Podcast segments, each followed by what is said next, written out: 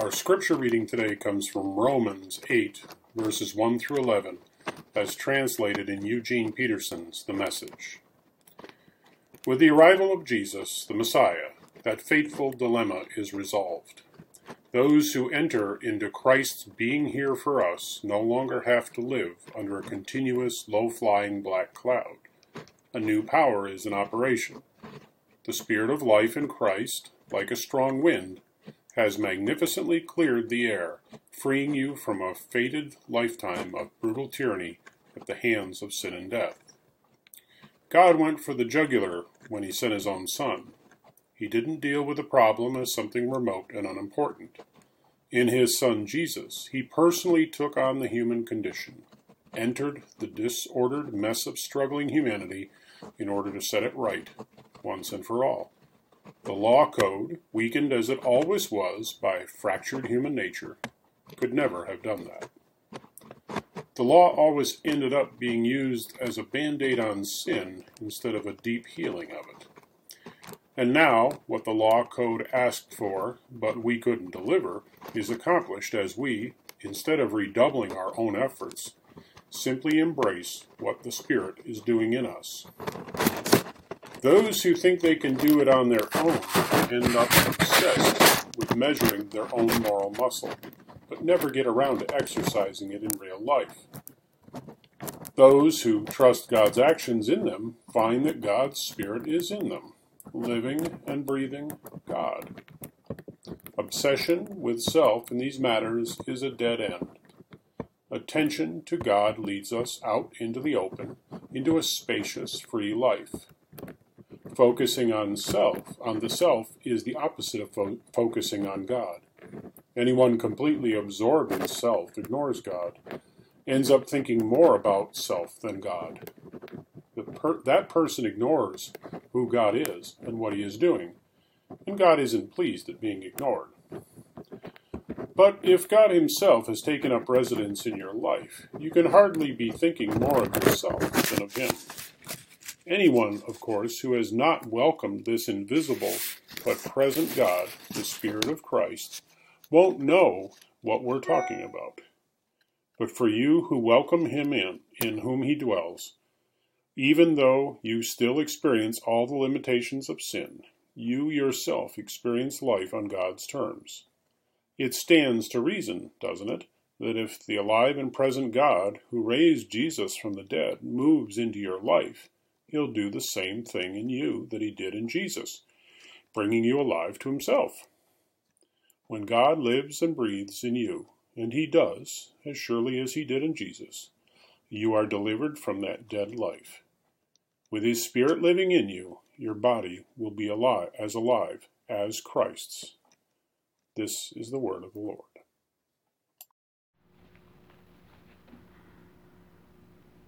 Let's pray together. Father, we thank you for the gift of this day. That we can actually assemble, that we can be with each other through technology. It's not the same, but we're grateful that it's available to us.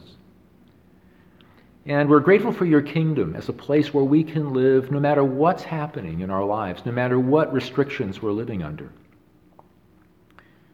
I pray that this morning you will lead us more deeply into that kingdom. Amen. So last week we began to talk about sin. And I said we were talking about sin because of the previous topic from the previous Sunday, which was joy. We were made for joy, as well as for love, as well as for peace. The Apostle Paul says that the fruit of the Spirit is love, joy, and peace. We've described these as the three vitals, as vital indicators of our emotional and spiritual health and maturity. Jesus said that that he came that we might have life and that abundantly. God wants us to flourish. Speaking of life, I think of that image at the end of Revelation where the tree of life, which we became aware of already uh, back at the beginning of the biblical story, is now somehow on both sides, a single tree on both sides of this river. And for me, that means that while love, joy, peace, this life of flourishing is meant for us on the other side of the river in the age to come, it's also on this side. We can begin to taste, have a foretaste of love, joy, peace, and life abundant on this side of the river. And that's really good news. That's gospel. And yet, as Paul indicates, this fruit of love, joy, and peace is something that doesn't just instantaneously happen. It grows. It grows on a tree. It grows out of a tree. It happens gradually. Now, a tree or a bush that bears fruit can become diseased, and that can affect the quality of the fruit. Or there can be a mighty wind. We've had some mighty wind in Schenectady this week. And that wind can blow the fruit off before it has a chance to ripen or just as it ripens. Or an animal can come by and go up into the tree or bush or just reach up and, and eat that fruit. Again, before it ripens or just at that point of it becoming ripened. And actually, these are three images that the Bible uses for talking about sin. Not just sins, but this thing that we call sin. I'm going to say sin with a capital S.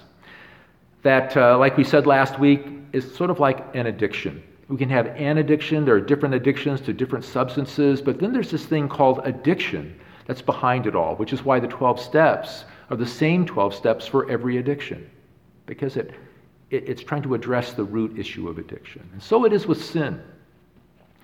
And so today we want to move into okay, what, how do we break free from sin? How do we live in, in, in, in some degree of freedom from sin? And, uh, and to understand how it works, there are these three images. And the image of, of sin being this sort of beast or animal goes all the way back to the beginning of the Bible.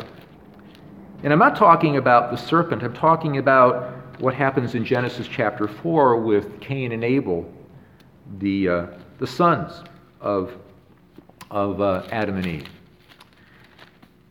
They, uh, they both offer a, a gift to God, and God is pleased with, with uh, Abel's offering but not so much with Cain's offering.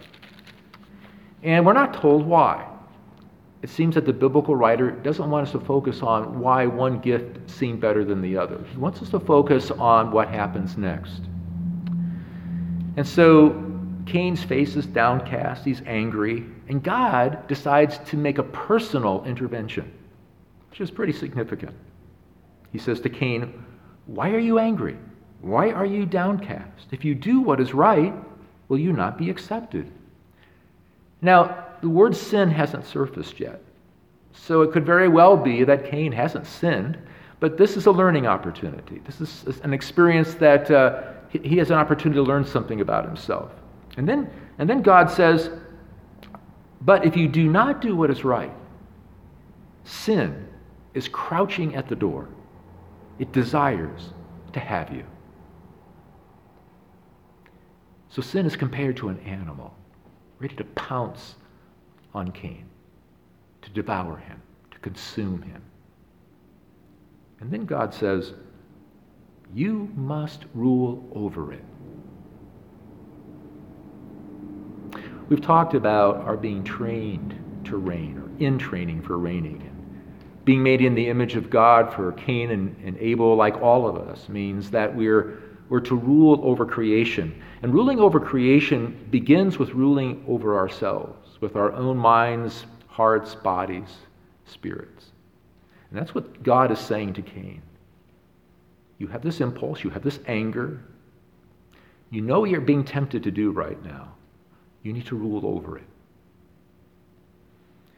Well, he didn't, did he? He gave in to it. And he killed his brother. And that's sort of the story of the Bible, the story of humankind. Human beings, even the most stellar friends of God, like David, giving in to temptation, giving in to certain passions and, and temptations and ideas that, that are pre- being presented to them. So there is sin as a, like an animal, a beast, and then there's sin as a disease. And actually, that's how many of the religious leaders and people in general understood sin in, in Jesus' day. And so uh, that's one of the reasons why you really made an effort to stay away from sinners. You didn't want to be contaminated by them, get their spiritual cooties. And yet Jesus spent time with them. He went out of his way to, to, to go to their parties, to share a meal with them. And one day, some religious leaders came to Jesus' disciples and asked them, So, what is your master doing? What is he hanging out with sinners for? And Jesus overheard them and said, um, You know, it's not, it's not uh, healthy people that need a doctor, but sick people. Jesus was a healer. And while we tend to distinguish between Jesus' healing ministry and his teaching ministry, for him they were one and the same. He was always about healing. He wanted to heal people of that sin disease. And then there is the Apostle Paul in our reading for last week, Romans chapter 7, talking about sin as a power, an irresistible power. He talks about his own experience of struggling with sin. And, and, this, and, and really, when he's using I language, he's pulling all of us in. He knows what it's like to be, it's, it's not like we, are just bad people, that we just do bad things. It's not like that. You know, the Calvinistic doctrine of total depravity doesn't mean we, we always and only do bad things. What it means is that even when we do good things, we, it's tainted. It tends to be tainted by some degree of selfishness.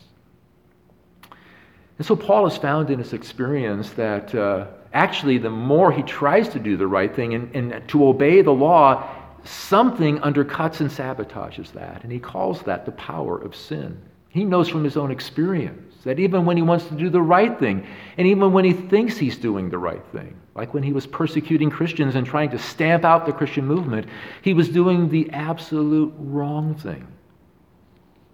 He was persecuting Jesus the Messiah. So it's this power, it's this beast, it's this disease that we have to contend with. And what is sin? Well, we might think of sin as the law of me, the law of my thoughts, my feelings, my desires.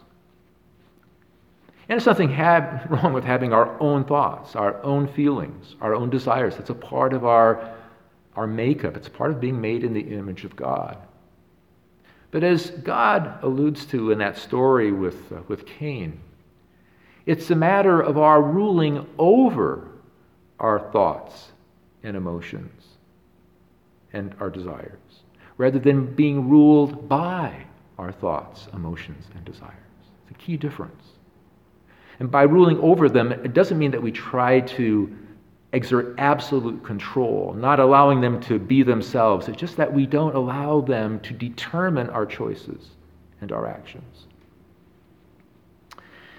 And so, uh, another way of thinking about sin is, is that it's, uh, it's, it's the power of me and my, my dreams, my family, my party, my political party, uh, my country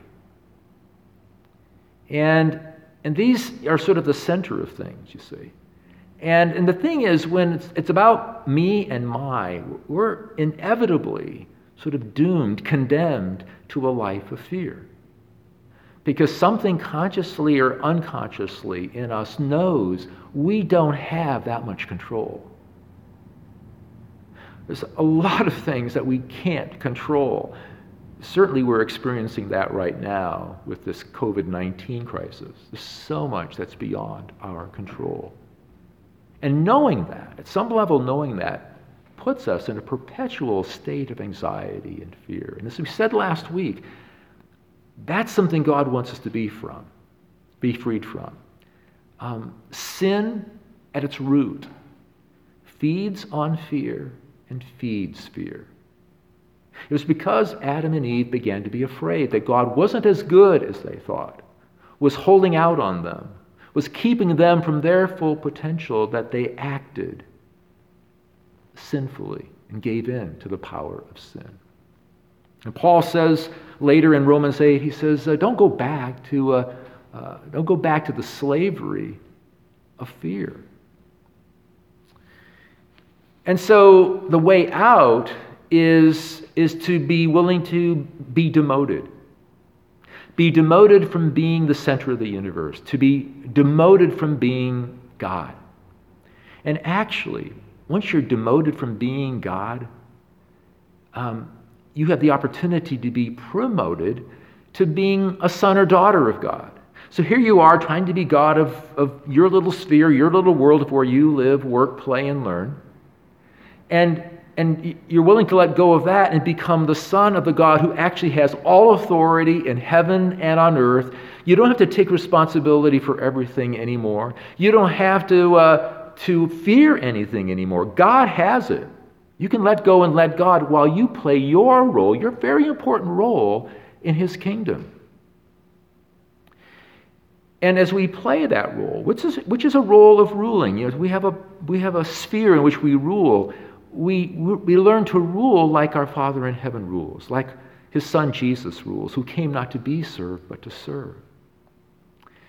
And so we learn that to break free from self, we learn to serve others, live for others. That's, that's how you rule. And so you, you begin to think of your family as living for others you think of your political party as being for others. You think of your country as existing for others. You don't just call your country a Christian country. A Christian country exists for the common good, for the whole world. So it's a very different way of thinking, but it's the only way to be free of fear. Well, speaking of countries, we have a new address now.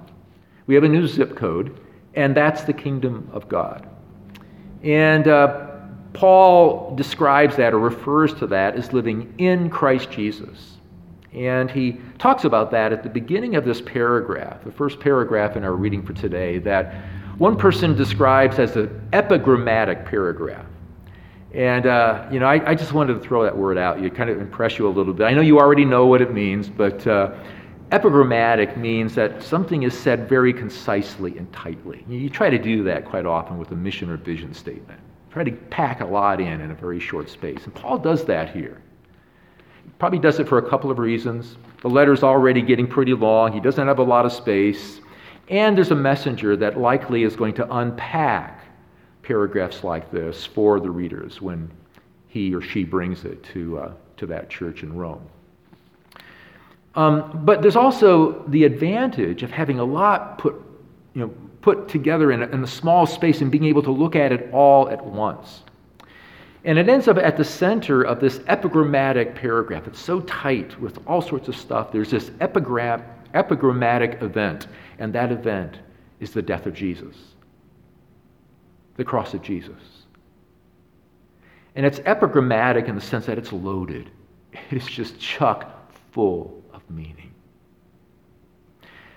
How it works. I mean, I can talk with you and share with you a few of the benefits of what Jesus accomplished there, but how that all works, how the cross actually accomplished that, I can, I can only kind of see it from a glimpse, uh, from, from, a, from a distance. And we, we, we can't understand it. You know, I, I, I read articles these days about possible vaccines or antidotes, and I get partway through the article and my eyes begin to glaze over. I'm thinking, okay, I'm really glad this person knows what they're talking about. Maybe they can produce a, a vaccine or, or an antidote, but I, I'm not sure I understand what they're talking about. If that's with something, you know, that is a part of this life, maybe we can understand what we don't understand all the metaphysics of, of what Jesus accomplished on that cross and dealing with this power, this disease, this beast called sin. The benefits, though, include freedom from guilt, objective guilt, subjective guilt. Paul talks about God um, sending Jesus. By the way, have you ever wondered what Jesus looked like? I know I've wondered what Jesus looked like. Well, Paul tells us what he looked like. He came in the likeness, says Paul, of sinful flesh. In other words, he looked like any other sinful human being. Now, he wasn't sinful, but he, he was human. And you just kind of assume when you see a human being, they're a sinful human being. He came in the likeness of human flesh. And we're told that God condemned sin in Jesus' flesh. Now, that gets back to what Paul says at the beginning of this paragraph. I've talked about the kingdom of God being our new zip code. And uh, there's, uh, in, in computer nomenclature, there are zip files. You download the zip file, and in that zip file can be several files. Well, this zip file that is this paragraph has a name. And the name is no condemnation. I mean, that's enough to whet your appetite, isn't it? If you get an email and, and the title on the email is no condemnation, or there's an attachment to an email and the file name is no condemnation, you may not know the source of that, and you may be, you, know, you may decide ultimately not to open that email um, because there may be a virus there, but oh, is it tempting, right? And at the very least, you may say, Yeah, I'm not sure where this came from, but I needed to hear that today. I needed to hear those words, no condemnation. And the truth is, I need to hear those words every day. I don't know about you. Usually several times during the course of the day, no condemnation. That's sort of the summary statement of what Jesus accomplished on that cross. And by condemnation, I mean a couple of things. There's condemnation as judgment. And, and don't we judge a lot, you know? If I'm not judging someone else, I'm judging myself. I'll go back and forth. I'm evaluating. No judgment, no condemnation. And then there's the condemnation that's, that's sort of like being condemned or doomed to a particular situation. You know, Paul could say, I'm condemned to being in this prison cell. I'm doomed to being here. It can be a job. It's, it's, it, we feel just sort of condemned and doomed to being in that job, or in a relationship, or a neighborhood. Um, we feel kind of condemned or doomed to being in this situation with the coronavirus. Paul says there's no condemnation. There's no condemnation for those who are in Christ Jesus in the Messiah, in his kingdom, who now claim Jesus and his kingdom as their zip code, as their primary address. Oh, yeah, we still may live in Rome, in the Roman Empire, in the case of these early Christians, where there's an emperor. I mean, they're right there at the heart of the Roman Empire, where what he says goes. If he condemns someone, they're condemned. And yeah, Paul would eventually himself experience that condemnation by being beheaded, as Peter was crucified in that same city. But for them, that was secondary. Death was but the door to life because they lived in Christ Jesus. They lived in the kingdom of God. And so, you know, getting back to guilt, um, there's that objective guilt, subjective guilt. Um, when a criminal does something, they have a debt to pay to society. Something in us says, yes, someone has to pay. And Jesus says, I've got it covered. I've paid that debt. But a person can be in prison for two years, five years, 10 years, 20 years, and still feel guilt. It's that subjective guilt. And Jesus says, I took that. that that's mine. I took that guilt upon myself. You don't have to feel guilty anymore. And then there's shame. Jesus naked on that cross, he said, I, I, t- I took your shame as well. And shame can be the result of things we've done. We can't believe we did that. Or it can be the result of things that people have done to us. We feel like dirt, we feel worthless. And somehow on that cross, Jesus took that for us too. It's not theoretical, this is not just theological, this is something that happened, that, that actually historically happened on that cross. And then there's death. Jesus' death took away the sting of death. Paul says, Death, where is your sting? Where is your victory? And, uh, and so now death, is, it's been defanged, it still exists. But we don't have to fear death as we feared it before. In fact, we don't even have to fear. We don't have to be afraid. The cross of Jesus Christ is meant to set us free from fear itself. Like Paul says, You're children of God now. You don't have to live in fear. For one thing, you don't have to be in control anymore. You don't have to play God or try to be God. I'm God. I love you. You're my children. Call me Abba, says the Father. And so that tree, and sometimes the New Testament calls the cross a tree, becomes a tree of life. And we get the opportunity to eat from that tree and to drink from that tree of life uh, during communion. That's why Jesus wants us to, uh, to share in that meal. And part of the difficulty of this time is that we can't. But that communion table is still behind me now. There's a candle lit there reminding us that uh, that cross is a tree of life. And whether we physically eat and drink from, from the uh, bread and wine of that meal, at any moment, we can drink of that tree, we can eat of that tree. And Jesus just wants us to remember that. We share in this meal to remember that that tree is always available every day for us to eat from, to take in its, its forgiveness, to take in its freedom, to no longer be living in guilt and shame, the fear of death, and even fear itself. okay, um, that's good. Um, it's great that he did that for us. But what if I screw up now? What if after I've been forgiven, after I've been cleansed, after I've been set free, I end up doing something again that's just so ridiculously wrong and hurtful and harmful? What if I screw up? Well, he wants to set us free from that fear as well. And so, what I'd like to talk about is, is one important and significant implication of Jesus' cross for our lives, uh, Jesus' cross for our lives now, going forward. And to introduce that, let me just tell a little story. It's about a woman by the name of Jacqueline du Pré. She was a cellist.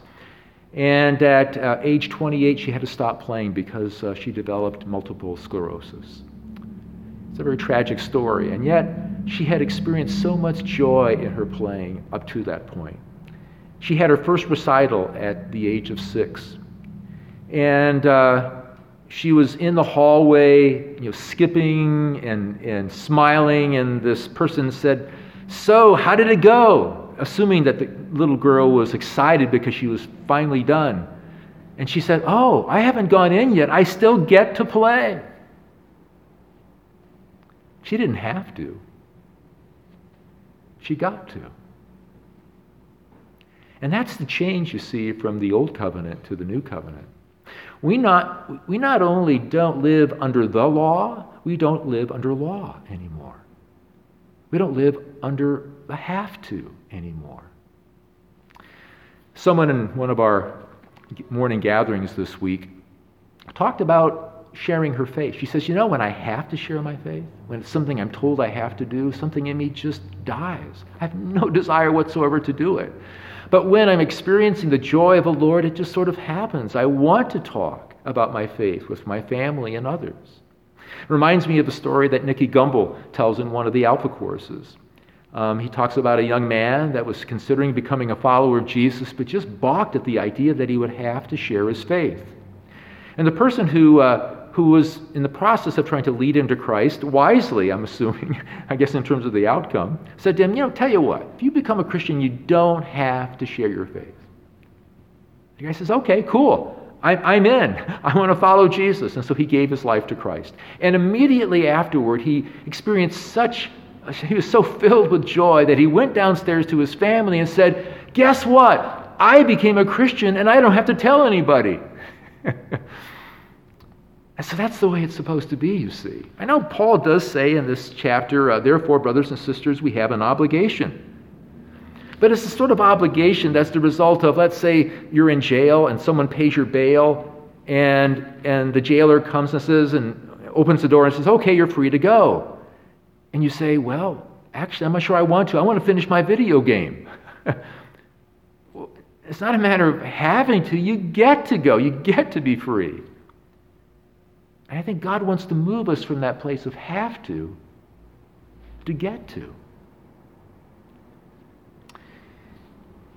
You see, there's all this stuff that's available to us now For example, 24 7 access to God. We've been talking about this on Wednesday nights, those of us who have been discussing the prayer course. And I, for one, have been really trying to focus on the get to aspect of prayer rather than the have to. I get to pray. I get to pray for stuff that wouldn't happen unless I prayed for it. Not everything I pray for is going to happen, but some things are going to happen because I've prayed for it or we've prayed for it. And yeah, there are times like last night when I was really tired and, and sort of force myself to pray, but it's because I get to because it matters. In this chapter, Paul talks about the Trinity. He doesn't use that word Trinity, but he talks about life in Christ Jesus. He talks about a life of, of living in the Spirit and being led by the Spirit. He talks about being a son and daughter of God and crying out, Abba, Dad. And we get to explore what those relationships mean. They don't have to, we get to.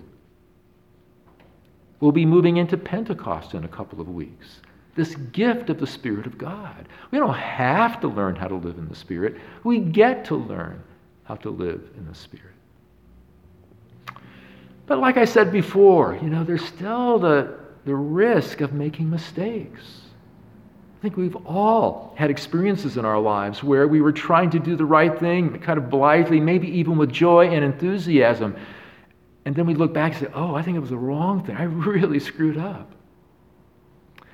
There's a, this is another story I want to tell in conclusion this morning. It's, a, uh, it's story told by jazz pianist Herbie Hancock in his book Possibilities. And this is what he writes He says, I'm on stage at a concert hall in Stockholm, Sweden. It's the mid 60s. I'm playing piano with the Miles Davis Quintet. The music is flowing, we're connecting with the audience, and everything feels magical, like we're weaving a spell. The five of us have become one entity, shifting and flowing with the music. We're playing one of Miles' classics, So What? And as we hurtle towards Miles' solo, it's the peak of the evening. The whole audience is on the edge of their seats. Miles starts playing, building up to his solo, and just as he's about to really let loose, he takes a breath. And right then, I play a chord that is just so wrong. I don't even know where it came from. It's the wrong chord in the wrong place. And now it's hanging out there like a piece of rotten fruit. I think, oh, it's as if we've all been building this gorgeous house of sound, and I just accidentally put a match to it. Miles pauses for a fraction of a second, and then he plays some notes that somehow miraculously make my chord sound right. In that moment, I believe my mouth actually fell open. What kind of alchemy was this? And then Miles just took off from there, unleashing a solo that took the song in a new direction. Well, my sisters and brothers, there was a particular Friday when we, the human race, played the worst chord we had ever played. A chord that could kill and did kill.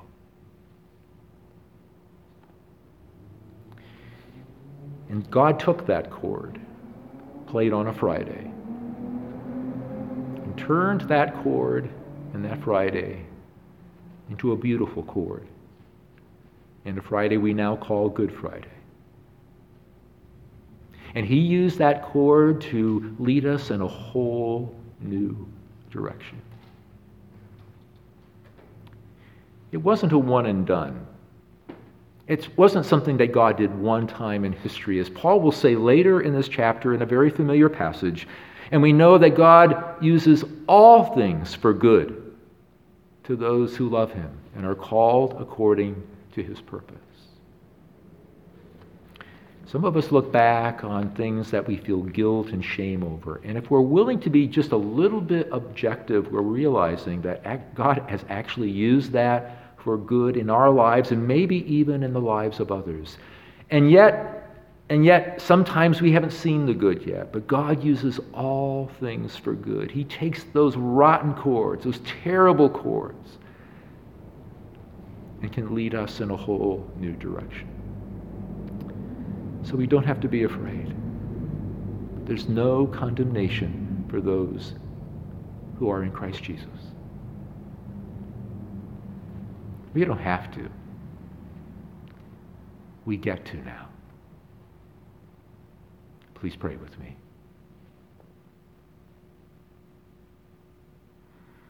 Lord, what alchemy is this? What miracle? That you could take the cross and turn it into the tree of life. Sometimes we're so hesitant to eat from that tree and drink from that tree, it just seems impossible. And yet, Lord, you offer it to us every day for the rest of eternity. I pray that you would help each of us drink and eat from that tree now. We're not able to share communion, but we don't have to. It's just there to remind us that this tree is available to us. Lord, set us free from guilt. Set us free from that shame Set us free from the, free, the, the, the uh, fear of death and set us free from fear itself. Help us to enter into the kingdom like children. Lord, help us to play in your kingdom and learn all these things that we get to learn and no longer have to learn. And as we continue this journey of living under the restrictions of, of COVID 19. I pray, Lord, that we will not leave your kingdom and that we will ask in our spirits and even in using our own creativity as people made in your image to use this time for good, to move in new directions with our hearts and lives and bodies. May your Holy Spirit lead us and guide us. In Jesus' name, amen.